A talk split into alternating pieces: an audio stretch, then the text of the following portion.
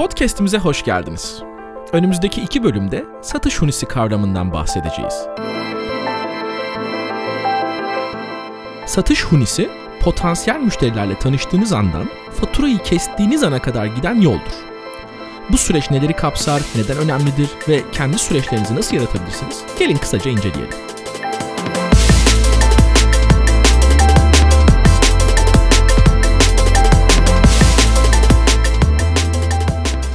Deyince tabii akla Yiğit Özgür karikatürleri geliyor. O yüzden ben satış tüneli diyorum. Fakat Huni şematik olarak daha doğru bir ifade aslında. Pek çok müşteriyle süreç başlıyor. İşte süzüle süzüle, elene elene çok azı satışa dönüşüyor. Türkiye için satış tünelini ben daha uygun buluyorum. Çünkü e, var olan bir tünelden geçmek gibi değil de sıfırdan bir dağda tünel yararak ilerleyip gün ışığını görmeye çalışmak e, satış için kullanılabilecek daha doğru bir analoji.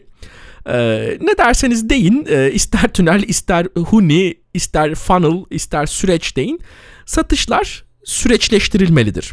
Ee, satış sürecinizi yönetebilmek için ölçmeniz gerekir ve satış hunisi de bu konuda size yardımcı olur aslında.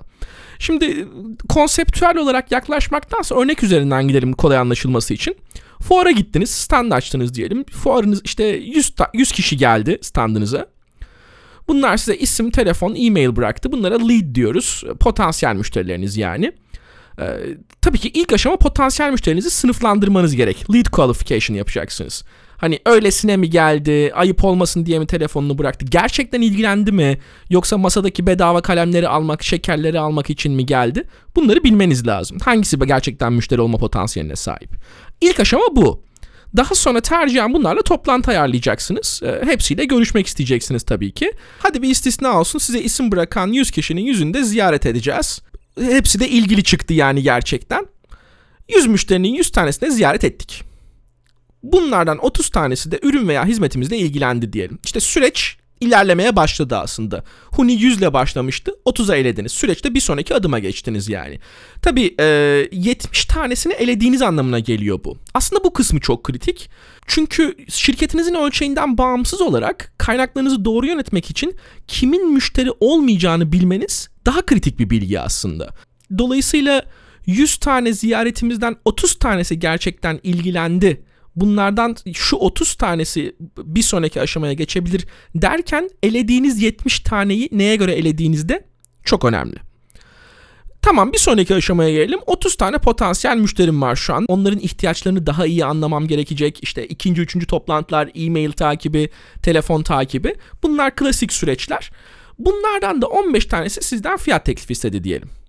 Tekrar ediyorum yine bu filtrelemeyi yaparken dikkat etmeniz lazım. Çünkü bazısı ya adam da o kadar uğraştı hadi bir fiyat teklifi de yollayıversin de diyebilir. Bazısı da gerçekten bununla ilgilenebilir.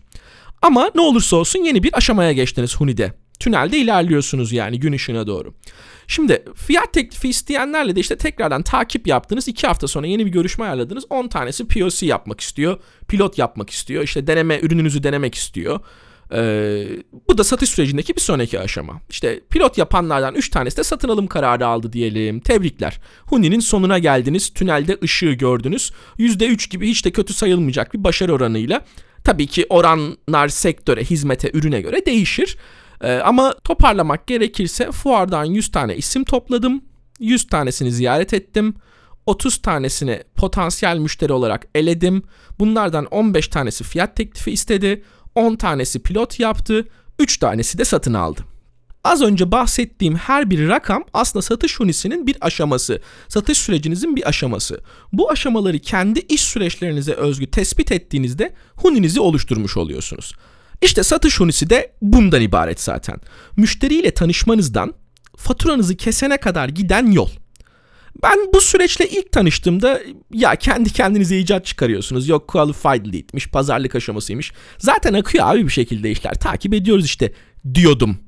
Ya da argüman geldi sağda 100 tane adamım yok ki işte sistematiğe ihtiyacım olsun falan filan demiştim. Fakat satış yöneticisi olduğunda bu, bunun böyle olmadığını gördüm gerçekten. Süreçler ölçekten isterseniz tek başınıza sahada olun ölçekten bağımsız gidiyor süreçler. Yani o süreci sistematize etmezseniz kontrolü kaybediyorsunuz bir süre sonra. Ve çok çok kritik süreçler olduğunu da anca o zaman gözlemleyebildim. Satış operasyonunuzun verimini ölçmek, büyük resmi görebilmek, hangi süreçler tıkanıyor, ekibinizin nerede yardıma ihtiyacı var, nerede yeni eleman gerekli, tıkanan yeri nasıl açarım görebilmek için bu huniyi, tüneli, süreci adına ne derseniz deyin bunu oturtmanız gerekiyor. Bir sonraki bölümde kendi süreçlerimizi nasıl oluşturup nasıl oturtabileceğimizden bahsedeceğiz. Görüşmek üzere.